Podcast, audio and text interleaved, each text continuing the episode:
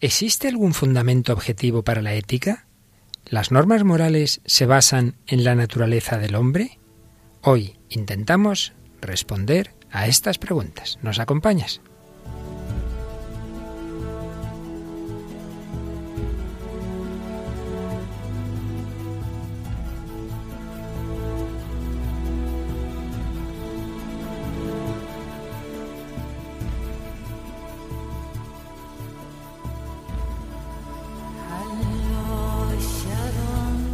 El hombre de hoy y Dios, con el padre Luis Fernando de Prada.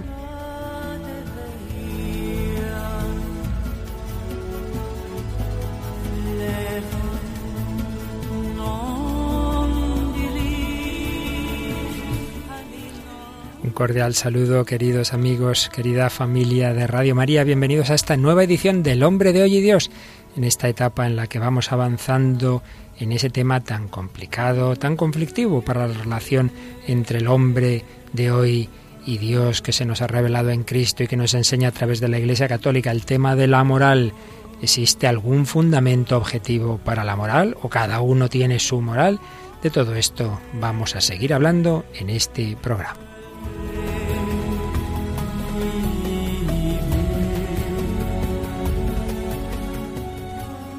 Y lo hacemos con la colaboración de Raquel Sánchez Mayo. Hola Raquel, ¿qué tal? Hola, muy buenas, padre. Bueno, como siempre también tenemos la colaboración de nuestros oyentes, ¿verdad? De sus correos, de sus Facebook. Eh, ¿Qué tienes tú por ahí recogido de lo que nos han escrito? Bueno, pues vamos a mandar un saludo a Nancy Patricia, a Daniel Martín, Manuel Toscano, que nos escribían unas palabras amables ¿no? en el Facebook. Y sobre todo, pues comentarle, pusimos una foto de la última película que comentamos, la delgada línea roja, con unas frases de Benedicto XVI, el artículo del que hablábamos en el programa pasado, que decía en una sociedad donde no hay algo por lo que valga la pena morir, tampoco vale la pena vivir. La vida ha perdido su razón de ser. Y Daniel Martín nos preguntaba, perdonad mi ignorancia, soy católico o creo serlo, pero ¿por qué hay que morir por algo? Bueno, no es que haya que morir por algo, pues necesariamente. Lo que se quiere decir es que hay valores más importantes que la propia vida individual y no habría mártires, que hay unos cuantos millones y millones y millones de mártires en la historia de la Iglesia si no hubieran pensado que en efecto Dios, la fe, la vida eterna es más importante que la propia vida terrena. Pero incluso hay otras personas en este mundo que han muerto por la patria, por defender a su familia, por la libertad, por la justicia social. Entonces lo que se quiere decir es que hay grandes valores eh, por los que eh, las personas viven, por los que las personas luchan y si es necesario mueren. Y si se cree que no hay nada por lo que valga la pena morir, pues es como decir que la vida humana simplemente es ella, su propio supremo valor, no hay nada más grande, lo cual hace realmente a la humanidad muy chata. Ciertamente, en una visión cristiana, en una visión católica, es más importante la vida del alma, la vida del espíritu, que la del cuerpo, y por ello vale la pena morir por ella. Además, así, o sea, en el Evangelio lo dice, ¿no? Que no hay mayor amor que el que da la vida por sus amigos. Jesucristo lo dice. Y si queremos, o sea, si estamos llamados a este amor, ¿no? Amados como yo os he amado, pues yo creo que sí merece la, entregar la vida por Cristo de, muchas maneras. O sea, no significa que todos tengamos que ir a primera línea de batalla en no sé dónde, sino que en nuestra vida perder la vida puede ser de muchas maneras, ¿no? Cuánta gente dice, mira, en su, esta mujer en su casa con sus hijos está aprendiendo lo más bonito de la vida o tal. También es una manera de entregar la vida y que entra dentro de la vocación, pues, del matrimonio, por ejemplo, ¿no? Ciertamente. Y por ejemplo, fíjate, Raquel, ya que lo dices, también ha habido mujeres que han unido ese dar la vida en el día a día con el darla de una manera más concreta. Me estoy refiriendo a los casos, que ha habido varios, en que una mujer ha tenido una enfermedad, pero estaba embarazada y ha preferido que siguiera adelante el embarazo sin tomar nada que pudiera afectar al embarazo, arriesgando su vida. Tenemos el ejemplo, además, de hace bien poco, una santa, Santa Yana Beretta, creo que es. Sí, sí, es un caso eh, muy bonito de que prefirió que naciera su hija pequeña, nació murió ella y está canonizada. Y su marido y sus hijos asistieron a la canonización en la Plaza de San Pedro. Impresionante, impresionante. Una mujer que se hizo santa como madre. ¿Qué más tenemos, Raquel? Pues bueno, mandar un saludo a todos los, los nuevos, bueno, vamos creciendo la familia y cada vez somos más. Entonces, pues nada, quería mandar un saludo así a los últimos, a Tamara Batista, a Solángel Pérez, Marinela Estefanelo, Risa Roa. Esperemos que nos, esperamos, esperamos que nos están escuchando ahora mismo.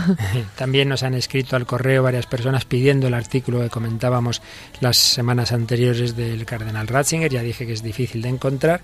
Es un artículo que un servidor tenía recortado del año 88 también pues pidiendo diversas informaciones sobre cómo se consiguen los programas antiguos. Lo recordaremos al final de nuestro programa. Pero vamos ya eh, a entrar en este programa en el que vamos a hablar de esos fundamentos de la moral, pero como siempre vamos a tener una película, ¿verdad Raquel? Sí, vamos a contar una película, eh, Glenn Garry y Glenn Ross. No se preocupen, el título es difícil, pero el, el, discurso que van a oír va a ser muy claro. Sí, muy eh, claro. Luego vamos a tener también, vamos a contar dos canciones, una española y otra de un cantante cristiano, muy bonita, una canción de adoración. tendremos un testimonio, como siempre, también para ilustrar este, este tema. Pues nada, vamos adelante con nuestro comentario editorial.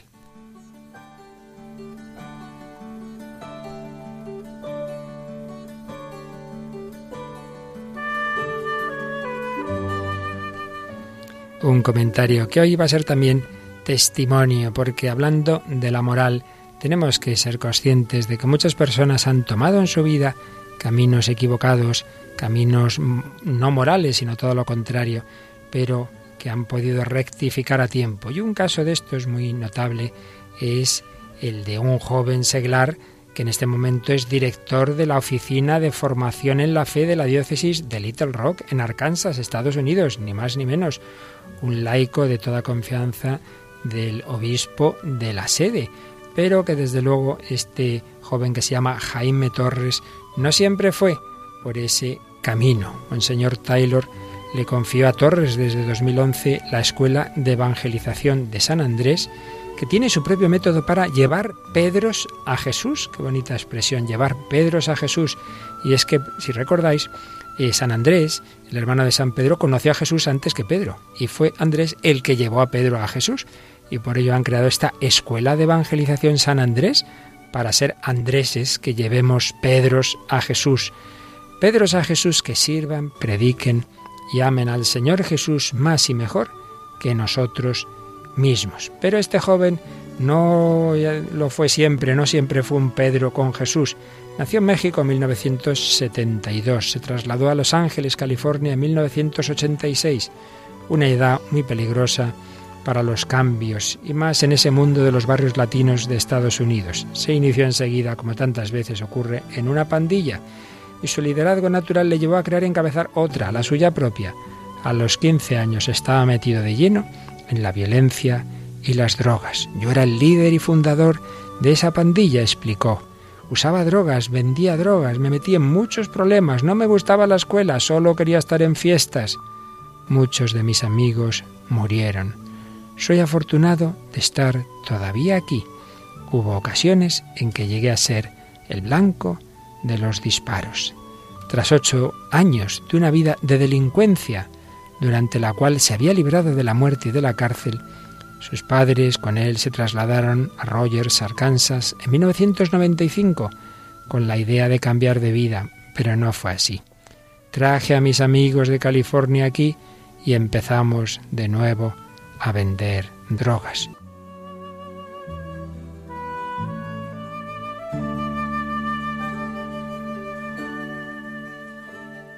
En el año 2000 agredió a un policía durante una fiesta y fue detenido. Pedían seis años de prisión, pero de nuevo tuvo suerte y se retiraron los cargos. No tardó ni una semana en repetir su acción. Esta vez, además, mientras conducía borracho y sin carnet. No se libró de acabar entre rejas, pero los caminos de Dios. La cárcel fue buena medicina. Comprendió que así no podía seguir y aunque no sabía rezar, le hizo al Señor una promesa. Acudió a confesarse con un sacerdote en la iglesia de San Vicente de Paul, el cual le animó a involucrarse en los grupos de adultos de la parroquia. Fue el principio del cambio radical. Poco a poco fue descubriendo en Cristo en la Iglesia otra forma de vida que llenó su corazón, que le fue liberando de sus esclavitudes, de sus adicciones. Se casó y en 2003 inició en la diócesis la organización Prevención y Rescate, que rescata a personas como él, pandilleros, adictos a las drogas y al alcohol, y en 2006 creó Fuerza Transformadora, su propia asociación, con el mismo objeto. Y este joven es rapero, le gusta mucho el rap, con lo cual usa ahora mismo el rap. Se pueden encontrar en YouTube canciones de él, usa el rap para el rap, perdón, para transmitir la fe. Le llaman como mote, como apodo, el serio. Y bajo el lema Jesús en el barrio como estandarte, título de su primer álbum, ha grabado varios discos y ofrecido conciertos en la mitad de los Estados Unidos, así como en su México natal. Es pues posible, lo vemos muchas veces en tantos testimonios, que los caminos morales equivocados nos lleven a veces a tocar fondo y Dios nos espere ahí y nos lleve por el camino de la verdadera paz, de la verdadera felicidad.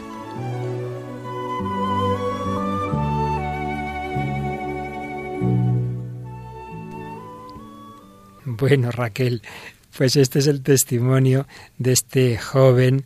¿Te ha gustado? Sí, sí, sí. cualquier testimonio de conversión es bonito, pero más así cuando viene como una vida un poco más, más pues más de, dolor, ¿no? Pues siempre es más, más la, vuelta a la casa del padre es más gloriosa.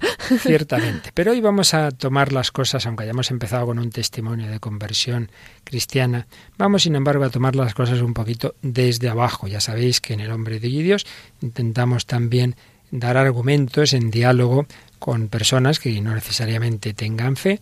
Y bueno, pues que pensemos todos juntos sobre este tema que estamos abordando de la ética, algo que ya empezaron a hacer los filósofos griegos muchos siglos antes del cristianismo muy particularmente Platón y sobre todo Aristóteles, que tiene grandes libros de ética, es famosa su Ética Nicómaco, es uno de esos libros que vale la pena leer en la vida, que tiene una actualidad, está escrito hace 25 siglos y, por ejemplo, el libro sobre la amistad es una maravilla, yo creo que no superado eh, sobre ese tema tan eterno para la humanidad como es la amistad. Pues bien, la ética o filosofía moral estudia esa dimensión moral de la existencia humana, todo cuanto está relacionado con el bien y el mal.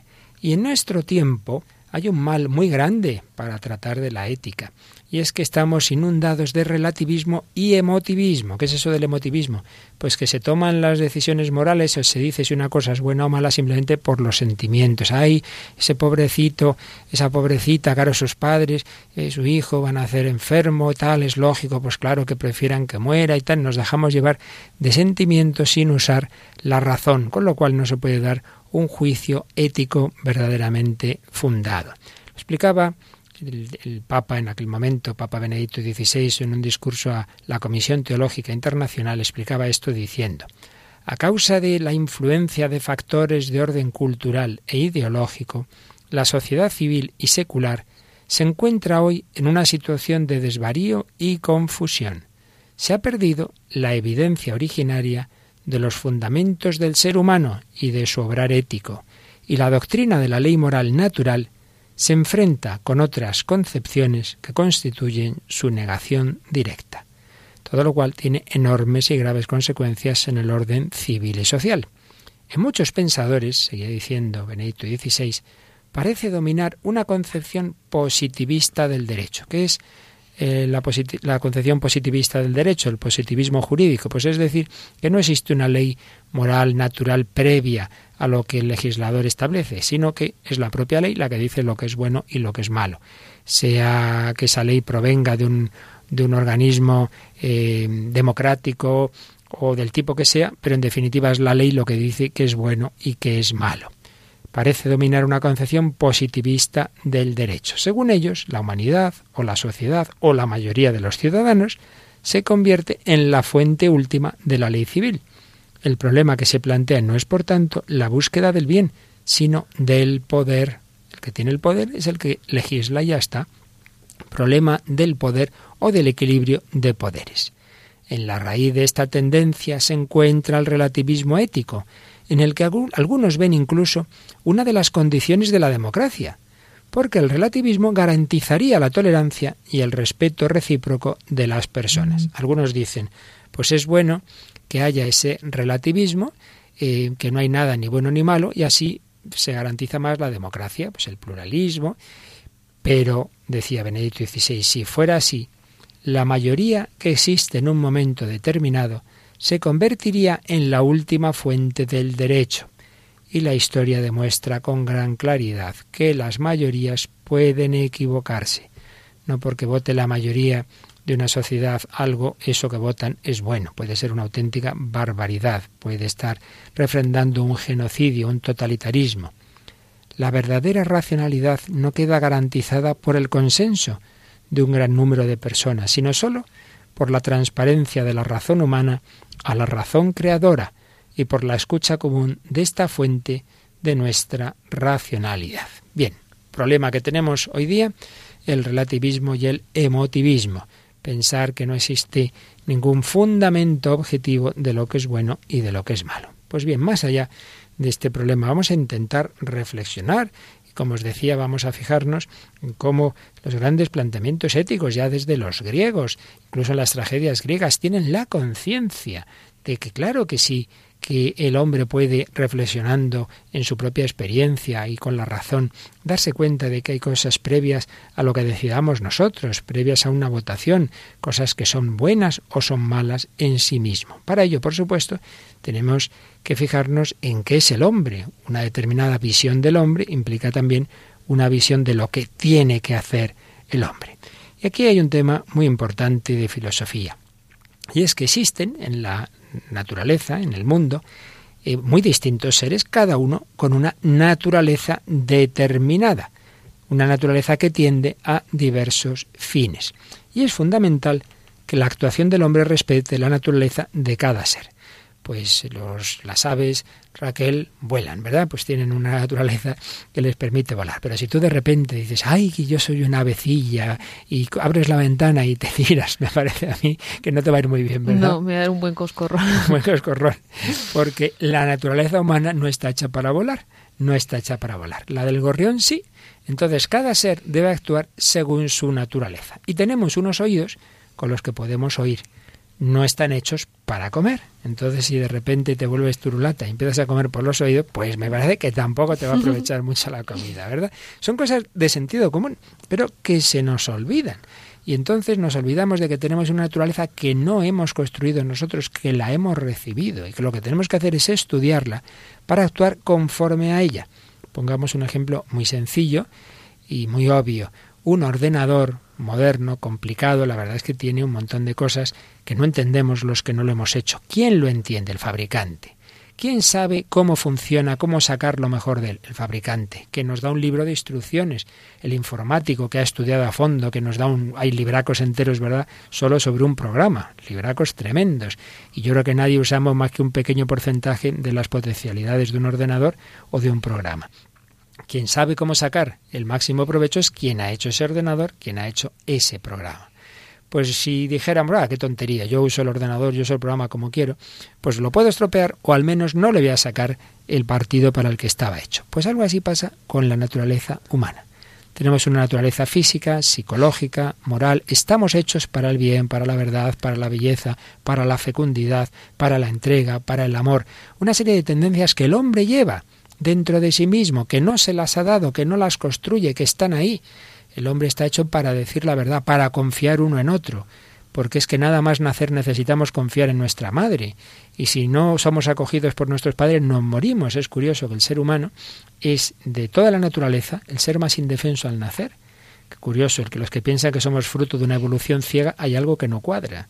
Y es que si la evolución va a la supervivencia, no es por nada, pero el ser humano es el ser que al nacer menos capacidad de supervivencia tiene, porque si no fuera acogido y cuidado por una razón, por una inteligencia, moriríamos todos enseguida. El otro día hablaba además de esto con un amigo y yo digo, yo creo que no hay ningún caso igual en la naturaleza de una cría que tenga que cuidar tanto tiempo, o sea, que la madre tantos, tenga que- años, tantos años, muchos tantos años, muchos años. Y un niño no es cuidado, pues se muere, ¿eh? Evidentemente. Leí además hace poco una frase que yo creo que, que la has dicho alguna vez, pero es así, que Dios perdona siempre, el hombre a veces y la naturaleza nunca, refiriéndose a las leyes de la naturaleza que tiene unas normas, ese libro de instrucciones, ¿no? Y que si nos saltamos a la torera en cualquiera de los, como decía, si me tiro, si pienso que soy un pájaro y puedo volar, pues, pues no, pues puedo... Pues eso no tiene mucha solución, ¿no? Dios te perdonará si te arrepientes de tu locura, ¿verdad? Claro. Los hombres a veces, pero naturaleza nunca. Es decir, el golpe que te das, eso queda ahí. Pero es que eso que vemos tan claro a nivel físico pasa a nivel psicológico. Cuando una persona se mete por malos caminos, aunque luego se arrepienta, la naturaleza queda herida. Eso es así. Y si una persona, por ejemplo, se va acostumbrando a hacer el vago, aunque un buen día dice, no, no, no, no, se acabó. Mañana me levanto temprano, empiezo a estudiar no sé cuántas horas. No lo va a hacer, no lo va a hacer, porque no podemos de repente una costumbre de años cambiarla. Todo va dejando su huella, para bien y para mal. Para mal son los vicios. La repetición de actos malos nos genera un hábito malo que llamamos vicio. La repetición de actos buenos nos genera un hábito bueno que llamamos virtud. Entonces, el ser humano se va construyendo también con esas decisiones libres, pero no puede pensar que lo que hace pues no tiene consecuencias, las tiene. Por ello es tan importante conocer la naturaleza humana. Cada función, cada órgano tiene una función, cada dimensión nuestra está hecha de una forma y hay que actuar conforme a la naturaleza. La pretensión del existencialismo de tipo de- del tipo de Sartre, de que el hombre es una libertad omnímoda, desvinculada de, de una naturaleza, soy pura libertad. ¿Pero qué va a ser usted pura libertad? Usted es un ser humano con este cuerpo, con esta capacidad y no otra.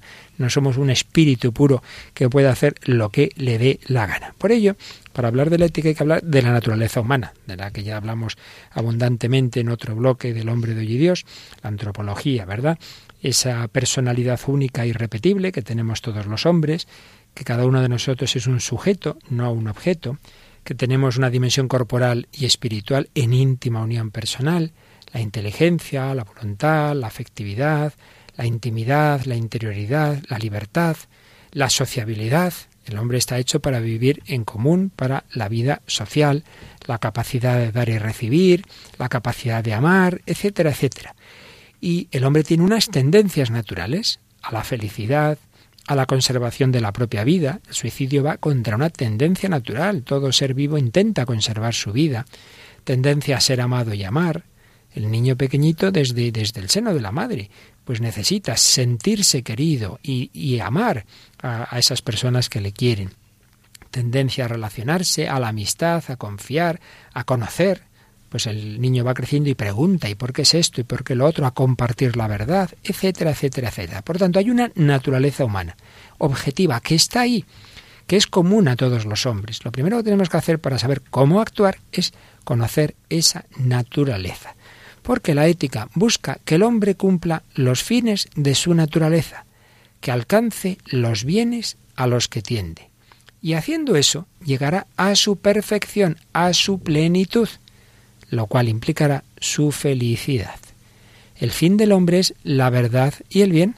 Entonces, si alcanzamos la verdad, si alcanzamos el bien, seremos felices. Entonces descubrimos, en frase del gran filósofo alemán Spemann, que la naturaleza se trasciende a sí misma en el hombre. No somos una pura naturaleza, sino que estamos abiertos al infinito. El hombre supera infinitamente al propio hombre. Aquella famosa frase de Pascal. El hombre es una tarea para sí mismo y por ello puede haber vidas logradas y vidas fracasadas, porque el hombre es libre y no tiene asegurado alcanzar el propio bien ni la verdad. Sin embargo, muchas veces nos olvidamos de todo esto. Reducimos nuestra vida a conseguir lo más inmediato, a conseguir el éxito, el dinero, el placer. Nos olvidamos de los principios morales, nos parece que lo importante es triunfar. Y vamos a escuchar, Raquel, un corte de una película en la que aparece, por desgracia, este planteamiento utilitarista más allá de la ética, más allá de la verdad, más allá del amor. El corte que vamos a escuchar es de la película Glengarry Glen Rose. Eh, subtítulo ponía Éxito a cualquier precio. Y bueno, está dirigida por James Foley, es una película del año 1992 estadounidense, con un reparto muy conocido, Al Pacino, Ed Harris, Jack Lemmon, Kevin Spacey, bueno, etcétera, etcétera. Y bueno, la película narra una agencia inmobiliaria en Chicago que lanza un reto a todos sus empleados en que va a tener una, una serie de premios los, los primeros y el último va a ser eh, expulsado de la empresa, le van a despedir. Y bueno, pues eh, todo es, forma parte de este juego, ¿no? Que van a, tener ahí como de, pues de trampas, de, bueno, lo que es el mundo a veces laboral que no se convierten en tiburones, ¿no? Para, para poder alcanzar el puesto primero, ¿no? Y escuchamos un fragmento precisamente en que un tiburón, como tú bien dices, visita a varios empleados de una de las sucursales de la empresa y les dice unas cosas que desde luego a mí casi me da vergüenza de oírlas, reflejan ese título en español, ¿no? El éxito a cualquier precio. Bueno, vamos a escuchar este corte de Glengarry Glen Rose. Así me llamo. ¿Sabe por qué, amigo? Porque usted ha llegado aquí en un coche asqueroso y yo he llegado en un BMW de 80 mil dólares. Así me llamo yo.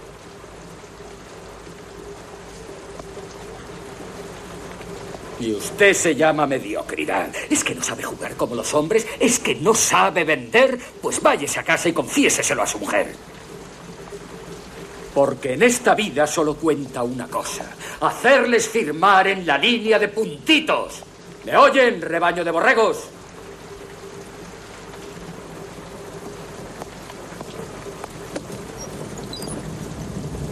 A, B, C. A siempre B estar C vendiendo. Siempre estar vendiendo. Siempre estar vendiendo.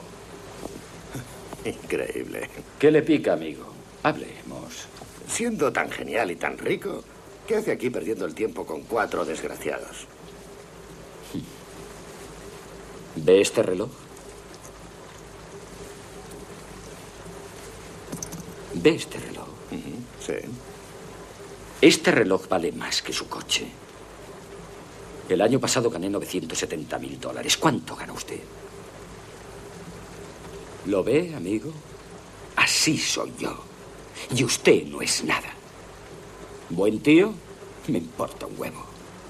¿Buen padre? Pues váyase a casa a jugar con sus hijos. ¿Quiere trabajar aquí? Pues venda. Madre mía no está mal, no importa ser buen padre, no importa ser buena persona, lo importante es ganar mucho dinero. No está mal, ¿eh, Raquel? Es horrible y tengo que decir que tuve una experiencia muy parecida. Tenía una, una, una, una chica que estuvo viendo en mi casa, una niña buenísima, jovencita, que era bailarina y encima pues era pues una chica bastante pues exótica. Su madre era hindú su padre finlandés una mezcla una cosa además con mucha alegría tal. Y la pobre pues estaba buscando pues encontrar el éxito no en lo, en lo suyo. Y resulta que una de las veces me dice Raquel estoy hablando con como con un representante y tal dice pero no le entiendo muy bien del todo dice ayúdame dice ponte también al lado escucha y luego me dices bueno yo me quedé horrorizada de lo que le decía este hombre. Le dije a esa chica, digo, ni caso, o sea, déjalo.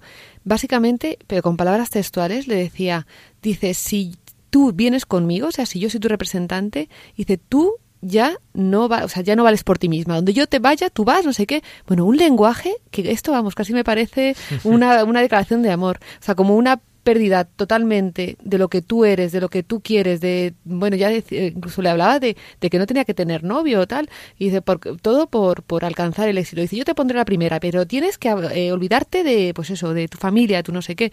Y entonces, claro, la, era muy jovencita y me decía, ¿qué hago? Yo decía, olvídate de esto, este, este hombre no está bien, digo, la vida vale mucho más que tener el éxito como bailarina, además. Yo decía, digo, digo, hombre, digo, vale más eh, otras cosas, ¿no? El amor de una familia, el, vamos, que cualquier, que el éxito a cualquier precio. Evidentemente, yo creo que quien tome ese camino solo se puede encontrar pues con, con la infelicidad, ¿no? Porque no, el fruto de, de buscar ser el primero en este mundo no es otro que, que un desengaño, ¿no? Es, es como una, una falsa ilusión, ¿no? Un reflejo de un oro que no, que no existe. De hecho, hemos somos conscientes y a veces hemos traído aquí de muchos testimonios de personas que sí han ido por ese camino y a los pocos años les llega tal vacío y tal tristeza, dicen, ¿para qué quiero yo la fama? ¿Para qué quiero el éxito? ¿Para qué quiero el dinero?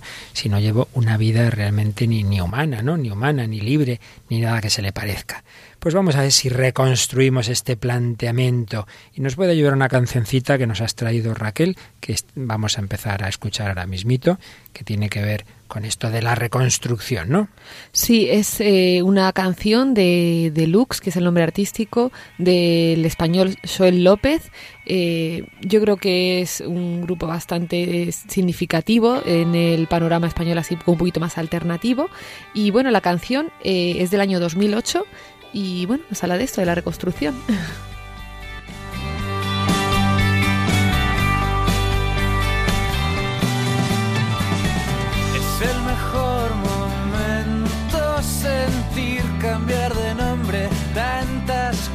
y olvidar algunas caras en el cementerio del pasado.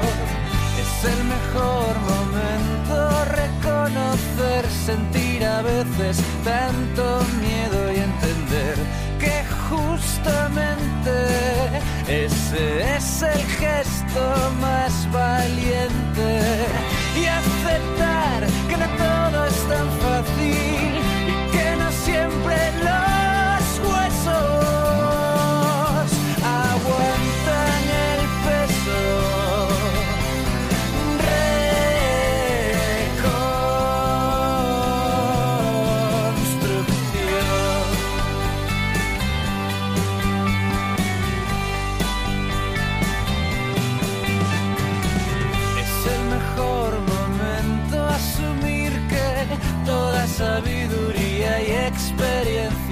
no resisten a veces la fuerza de algunas corrientes.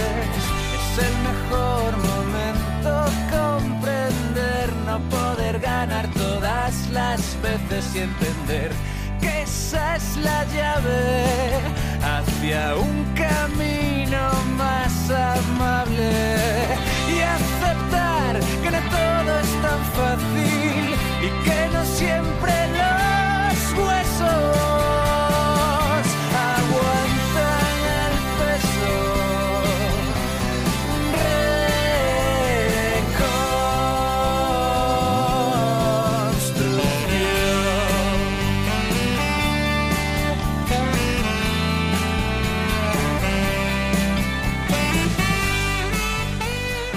Pues no sabemos cuál es la intención de esta canción, pero ciertamente dice cosas que podemos aprovechar en sentido que estamos dando. No se puede triunfar siempre, tenemos que buscar cosas más importantes y la reconstrucción que nos propone Cristo es ante todo buscar las relaciones personales, la relación personal con Dios, la relación personal entre nosotros, no el éxito a toda costa. Seguimos aquí en Radio María, en El Hombre de Hoy y Dios Raquel Sánchez Mayo y un servidor, padre Luis Fernando de Prada, hablando de la moral y el hombre contemporáneo. ¿Existe fundamentos objetivos para la moral o simplemente es la ley de la selva? A ver quién triunfa, a ver quién tiene más éxito. Nuestra propuesta evidentemente es que hay algo más grande y previo al hombre y a sus decisiones, que hay una ley natural, que hay una ley moral.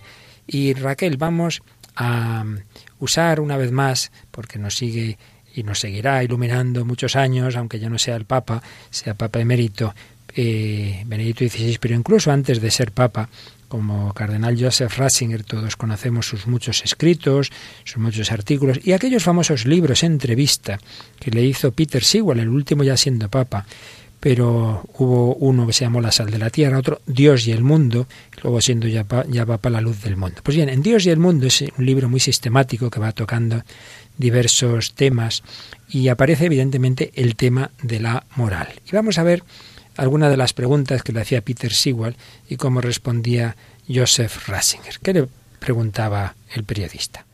La Iglesia ha desarrollado la doctrina de las cuatro leyes que indican en qué orden está edificada la vida en nuestro mundo. Estas leyes son, primero, la ley natural, segundo, la ley de la concupiscencia, tercero, la ley de la antigua alianza con Moisés y cuarto, la ley de la nueva alianza con Jesucristo. ¿Lo he dicho bien? Bueno, pues preguntaba este periodista, que es un hombre formado, y hacía muy bien la pregunta. Entonces respondía el cardenal Ratzinger. Bueno, en primer lugar hay que decir que estas leyes no están al mismo nivel. La ley natural dice que la propia naturaleza contiene un mensaje moral. Nosotros miramos a la naturaleza y podemos encontrar en ella un mensaje moral. El contenido intelectual de la creación no es sólo matemático-mecánico.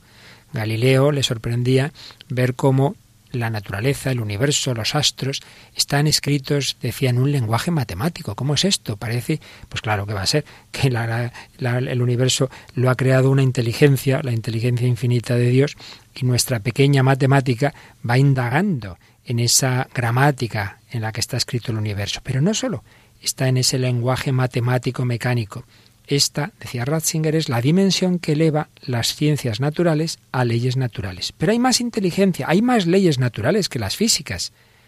Esta, la creación, lleva en su seno un orden interno. A partir de ella podemos leer los pensamientos de Dios y la forma correcta en que debemos vivir. Ya lo explicaremos con más detalle, pero es la primera ley, la ley natural. Pero, segunda ley, eh, a la que hacía alusión el periodista, que le dice Joseph Ratzinger sobre el segundo punto, sobre la segunda ley.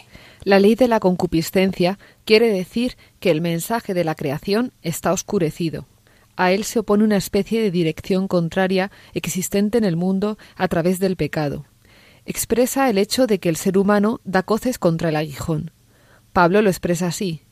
El ser humano siente una ley en su interior que le impulsa con frecuencia a hacer lo contrario de lo que realmente querría. Así que llevamos ya dos leyes. La ley natural, es decir, cómo hemos sido hechos por Dios, que antes hacíamos alusión a ello, que todo ser tiene una naturaleza y hay que actuar conforme a esa naturaleza, pero hay una segunda ley de otro orden, de menos fuerza, pero que vaya que si la notamos, y es que por desgracia existe un ambiente de pecado que a todos nos afecta y que nos hace actuar no precisamente conforme a nuestra naturaleza. Pues yo ahora disfrutaría entregándome, haciendo el bien ahí, pero es que luego tengo una pereza. Es un plano diferente, decía Ratzinger, mientras que la ley natural expresa el mensaje interno de la creación, la ley de la concupiscencia significa que las personas se han construido un mundo propio, introduciendo con ello una tendencia opuesta en el mundo. Ley natural Ley de la concupiscencia, tercer punto. La ley de la antigua alianza, también esta ley alberga un rico significado. El núcleo son los diez mandamientos del Sinaí, pero además también se designan como la ley los cinco libros de Moisés, el Pentateuco, que constituyen el ordenamiento jurídico de Israel. Estos exponen el sistema vital de Israel, su sistema de oración y al mismo tiempo su sistema moral. Pablo analizó después críticamente dicho sistema. San Pablo, en efecto, dice, bueno, hemos recibido la ley, él como buen judío, pero la ley no nos basta. Comprobó que esta ley fue un poder ordenador, pero que no podía liberar por entero a las personas. ¿Por qué? Porque cuanto más exigente es la ley, mayor se torna el impulso en contra. Vemos que no somos capaces de cumplirla. Y San Pablo descubrió que es Jesucristo el que nos libera de la ley a través de la libertad de la fe y del amor. Pero esto no significa que Cristo no nos dé su ley. Por ello hay un cuarto punto. Santo Tomás, el grandísimo teólogo del siglo XIII, refiriéndose a las palabras de San Pablo, habló de la ley de Cristo, que es de una naturaleza muy distinta.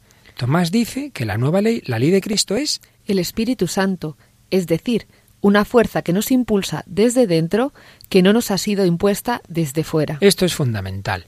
Eh, podemos ver los mandamientos, y así lo podían ver los judíos, bueno, Dios manda esto, hay que cumplirlo, digamos como algo externo, algo así, como podemos ver unas leyes de tráfico, unas multas, que no hay más remedio que cumplir, porque si no viene aquí este señor, me pone la multa y tal, pero no le veo el sentido. No, no es eso, la ley de Cristo no es algo que está ahí fuera porque sí, es una fuerza interior, Dios me da la fuerza de amar, la ley de Cristo es la ley del amor, pues es como si dijéramos, no es que haya un mandamiento que le dice a una madre, madre, tienes que cuidar a tu niño que acabas de dar a luz, es que es natural, es que una madre tiende a ello, lo otro es lo antinatural, que no lo cuide.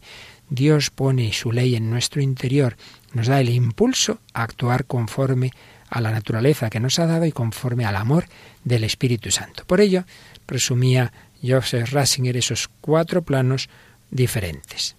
En primer lugar, el mensaje de la creación. Segundo, el movimiento contrario del ser humano en su historia, en la que en cierto modo intenta construirse su propio mundo opuesto a Dios.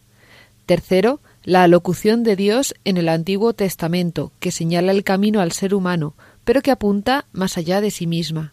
Y en cuarto y último lugar, Cristo, que más allá de las leyes externas nos toca desde dentro, marcándonos con ello el rumbo interno de nuestra vida. Creo que con esto, como siempre ha hecho Joseph Ratzinger en pocas palabras nos ha dado unas claves muy buenas para que vayamos poniendo ya los fundamentos de la moral.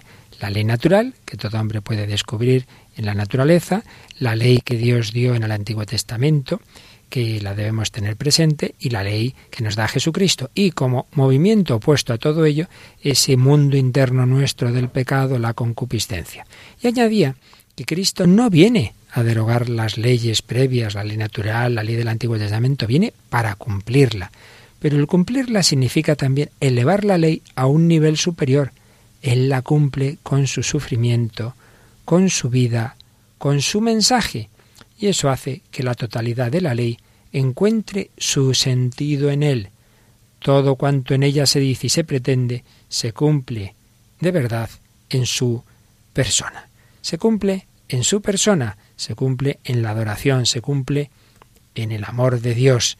Si te parece, Raquel, traemos otra cancioncita que tiene que ver con esa adoración, ¿verdad? Sí, yo un poco en contraposición con lo que el terrible relato que hemos escuchado de, de bueno, el trozo de película que hemos escuchado, pues traigo esta canción, ¿no? En contra de la adoración al dinero, al poder, pues postrarnos por tierra, como es eh, face down, que sería pues como cuando uno se postra para rezar, pues sería así el título de la canción, ¿no? Y bueno, es una canción de, de Matt Redman, Matthew Redman, es un chico inglés, es una canción del 2004, eh, es un cantante cristiano, ganador de un Grammy y que incluso he leído que Matt Maher, que es muy conocido para los que estuvieron en Río de Janeiro, eh, en la JMJ, también ha cantado canciones de este, de este chico y tiene esta preciosa canción de, de adoración, que es como el rostro por tierra.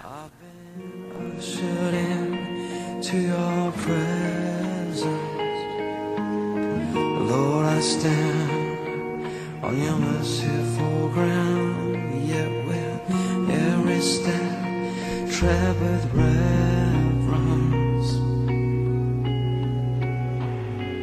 and I fall face down as your glory shines around.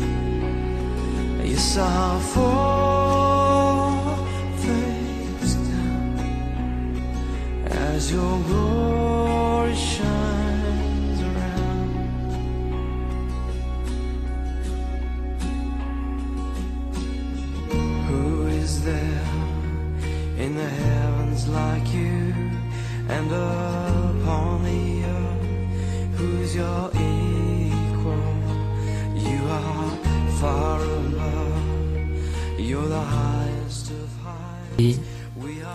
seguimos en el hombre de hoy y Dios, hablando de la moral y el hombre contemporáneo, Raquel Sánchez Mayo un servidor padre Luis Fernando de Prada, y con esta canción de fondo, Face Down, de Matt Redman.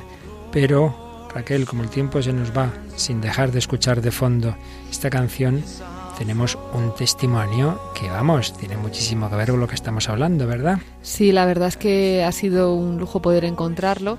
Eh, es un testimonio de una chica inglesa, eh, muy jovencita, eh, Megan Hodder se llama, y tiene, eh, a ver, ella cuenta que pasó una infancia que nada de religiosa, incluso la imagen tenía de religión era un poco, pues, eh, habla del atentado del 11S, como ese fanatismo religioso y tal. Y entonces, pues empezó a leer eh, a, a- a escritores eh, ateos, ateos de estos de, de este Dawkins, Dawkins, Harris, Hitchens. Bueno, el caso es que ella pues pensó, pues para poder como rebatir más a la religión, voy a intentar, voy a buscar sus propias fuentes, ¿no? Y empezó a leer el famoso discurso de Ratisbona de Benedicto XVI, que defendía la razón frente, frente a la fe ciega, ¿no? Sí. Y, y bueno, y os voy a leer lo que, lo que dijo ella. Esperaba y deseaba mostrar su irracionalidad, sus prejuicios, para reivindicar mi ateísmo.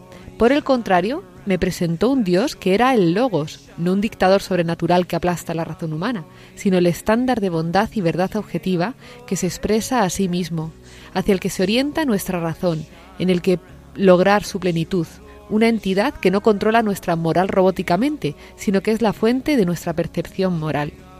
Qué bien entendió a Benedicto XVI, qué maravilla. Sí, la verdad es que la verdad es que es maravilloso. Además que luego se va encontrando por, primero con los problemas de la moral sin, Dios. Entonces se dio cuenta de que tiene dos problemáticas la moral sin Dios, que es o es tan subjetiva que pues que llega a ser absurda o que es tan estricta que puede llegar a ser deshumanizadora. Y bueno, pues luego también esto a todo ser humano le pasa esto siempre, el, el- ya más concretamente la moral sexual de la, de la Iglesia, pero Todo ella, ser humano, sobre todo de la época contemporánea. Yo creo que de todas las épocas, mira lo que te digo, ¿eh? porque si últimamente que estoy leyendo también algo de Roma y tal, los problemas éticos eran parecidísimos. El hombre es hombre desde, Sí, sí. desde el principio. Pero dice, dice una cosa muy bonita, dice que el- leyendo la teología del cuerpo de Juan Pablo II, pues que encontró todo el sentido ¿no? a, a la moral de la, de la sexualidad la sexualidad humana, sobre todo además contemplándolo con los fallos ¿no? que ha habido en pues en este en este mensaje que se ha lanzado en este dos últimos siglos ¿no? de, de sexo sin, sin consecuencias, pues que es una mentira, ¿no? de que cómo los abortos nacen de los abortos vienen de este, ¿no? de esta concepción falsa del sexo y sobre todo pues también las enfermedades que aquí también va la naturaleza, ¿no? La naturaleza de unas normas, rompemos esas normas que van ligadas a la moral y, pasan estas cosas, ¿no? El caso es que, pues evidentemente, también se dio cuenta de que la fe no es un ejercicio intelectual, no se llega a la fe leyendo muchos libros, sino que también hay un hay un toque del corazón y en Pentecostés del, del 2013 se, se convirtió esta chica y ya forma parte de, de nosotros, de nuestra familia, de la Iglesia Católica. Empezó a estudiar la Iglesia Católica, el Papa Benito XVI para atacarlo, y como buscaba la verdad, cuando uno busca la verdad y lee la verdad, acaba descubriendo que es verdad, y valga la redundancia, ¿verdad? De la importancia de que anunciemos, de que expliquemos las cosas, que mucha gente que no tiene culpa en tener la cabeza llena de prejuicios, es lo que le han dicho. Entonces hay que exponer las cosas y por supuesto el que no quiera creer va a seguir sin creer y sin encontrar la verdad, pero el que como esta chica la busque, la encontrará. Además, una chica que, que sin ninguna formación cristiana de ningún tipo y sin ninguna, o sea, no estamos hablando de una persona que le han inculcado una moral, tal, sino que ella misma la ha descubierto, ¿no? Que esto es, le da un valor muy grande, ¿no? A este, a este descubrimiento y también la, la, la intención eh, libre de su corazón, la intención verdadera de buscar la, la verdad, Qué valga la redundancia. Muy bien, pues volviendo al Ratzinger antes de ser papa en ese libro Dios y el mundo, en que nos estaba explicando esas cuatro leyes que afectan a nuestra vida moral, la ley natural, la ley de la concupiscencia como lo contrario, la ley de Dios en el Antiguo Testamento y la ley de Cristo, pues al final de este capítulo recordaba cómo Jesús fue sintetizando y simplificando todo, la gran síntesis que trajo Jesús, desde los distintos ángulos y detalles mira el conjunto y nos dice, el doble mandamiento de amar a Dios y de amar al prójimo lo abarca todo. Dios y el prójimo, eso es inseparable. Jesús realizó una enorme simplificación que al mismo tiempo no supone un menoscabo o banalización, sino una esencialización. Aquí aparece realmente el núcleo que lo sustenta todo, alrededor del cual gira todo, y lo único importante, como dirá San Pablo. Si no lo consideramos el mandamiento principal, el mandamiento del amor, todo lo que digamos es pura palabrería, ayuna de verdad. Los ejercicios piadosos, las actividades de todo tipo están vacíos si no los inspira el amor. No hacen que la persona encuentre a Dios ni ayudan al prójimo. En este sentido, esa concentración, esa simplificación que muestra la sencillez de Dios y al mismo tiempo la grandeza y la belleza de su reivindicación es realmente la manifestación esencial. Podríamos decir que hay un proceso en la revelación de simplificación progresiva. Eh, los fariseos hablaban de más de 600 mandamientos, de ellos los principales son los diez mandamientos de la ley de Dios. Jesús los va a resumir en dos.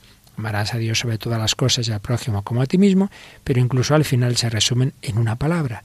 Esa palabra que dice Jesús en el último Evangelio, la última palabra de Jesús en el último Evangelio de San Juan, cuando ya resucitado está hablando con San Pedro y le dice, Simón, hijo de Juan, ¿me amas? ¿Me amas más que estos? Cuando al final de ese diálogo con Pedro, Jesús le dice solamente esto, tú sígueme. Esa palabrita, sígueme, es el resumen último de la moral cristiana. Pero de ello ya hablaremos. Hoy estamos todavía en esos fundamentos de la moral natural, que ante todo y lo que hemos recordado es que tenemos una naturaleza, que hay que buscar las tendencias de esa naturaleza, que hay que actuar conforme a ella y que si no lo hacemos así nos hacemos daño a nosotros mismos, porque la ley no es algo externo. Y aquí viene un tema muy importante. La modernidad se ha revelado contra una moral heterónoma, contra una moral que fueran simplemente eh, mandamientos o leyes, digamos, que nos vienen de fuera.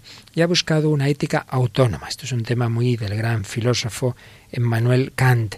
Pues hay que darse cuenta de que en la concepción de Aristóteles y en la concepción cristiana no hay tal contraposición, porque las normas morales que Dios nos da, los mandamientos, etcétera, son expresan los dinamismos interiores de la propia naturaleza. Poníamos antes el ejemplo del que ha hecho el ordenador es el mismo que hace el libro de instrucciones del ordenador o del programa eh, informático. Entonces ese libro de instrucciones expresa lo que está dentro del ordenador. Pues bien, los mandamientos vienen a ser la explicitación de las tendencias más profundas del hombre. Por tanto, expresan lo que llevamos dentro, lo que hace al hombre más libre y más feliz. Por ello, esa moral externa, digamos, heterónoma, no es tal, es autónoma, porque descubre lo que yo llevo dentro, a veces no me doy cuenta. Tengo, me ayuda Dios, me ilumina desde fuera, para que yo descubra que estoy hecho así, que estoy hecho para la verdad, que estoy hecho para el amor. Manual de Antropología de dos filósofos, Yepes y Aranguren, nos dice, la naturaleza humana se realiza y perfecciona mediante decisiones libres que nos hacen mejores porque desarrollan nuestras capacidades. El hombre o es ético o no es hombre. Muchas veces, como hemos recordado en este programa, vamos por malos caminos, por malos caminos fue San Agustín, pero acabó descubriendo la verdad, acabó descubriendo la belleza. Tarde te amé, pero llegó a encontrar esa belleza de Dios, llegó a la santidad. Pedimos al Señor que también nosotros hemos ido por caminos torcidos, ahora lo busquemos con redoblado empeño.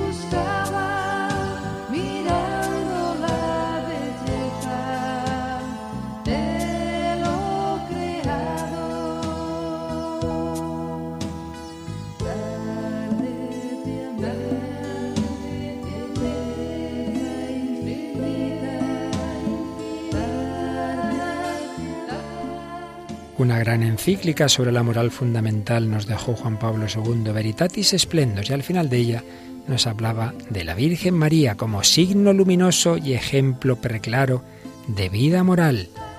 Escribía San Ambrosio, la vida de ella sola es enseñanza para todos. Para todos. El primer deseo ardiente de aprender lo da la nobleza del Maestro. ¿Quién es más noble que la Madre de Dios o más espléndida que aquella que fue elegida por el mismo esplendor? Palabras de San Ambrosio que citaba Juan Pablo II. María vive y realiza la propia libertad donándose a Dios y acogiendo en sí el don de Dios. Hasta el momento del nacimiento custodia en su seno virginal al Hijo de Dios hecho hombre, lo nutre, lo hace crecer, lo acompaña en aquel gesto supremo de libertad que es el sacrificio total de la propia vida. Con el don de sí misma, María entra plenamente en el designio de Dios que se entrega al mundo, acogiendo y meditando en su corazón acontecimientos que no siempre puede comprender, se convierte en el modelo de todos aquellos que escuchan la palabra de Dios y la cumplen, y merece el título de sede de la sabiduría. Esta sabiduría es Jesucristo mismo, el Verbo eterno de Dios, que revela y cumple perfectamente la voluntad del Padre.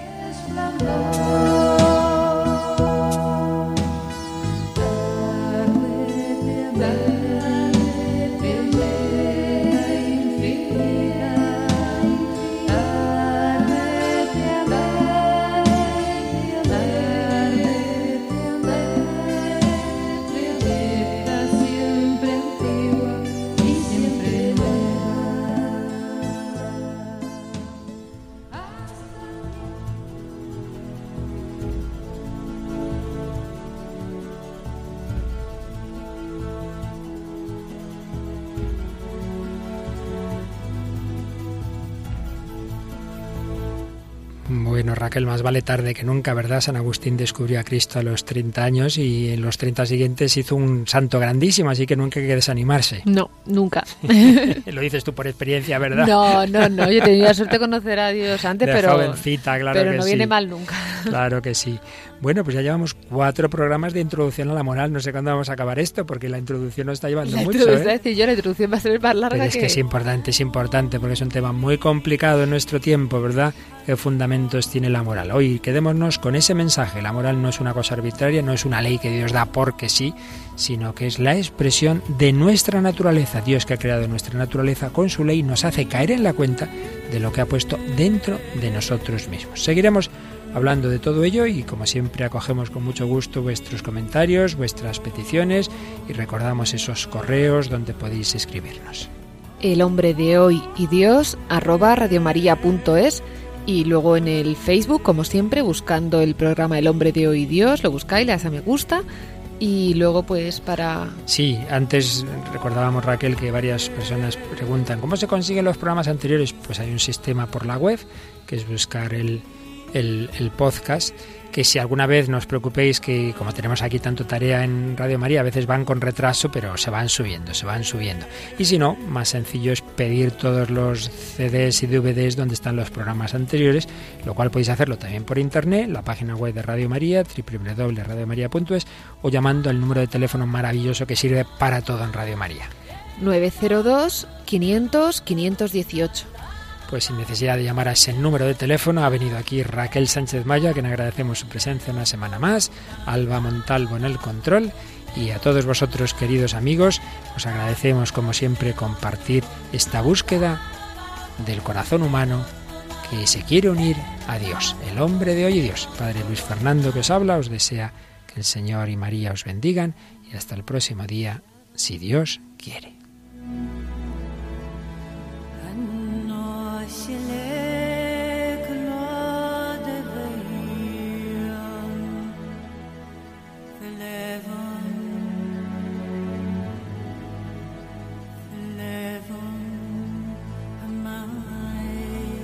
Así concluye El hombre de hoy y Dios, un programa dirigido en Radio María por el Padre Luis Fernando de Prada.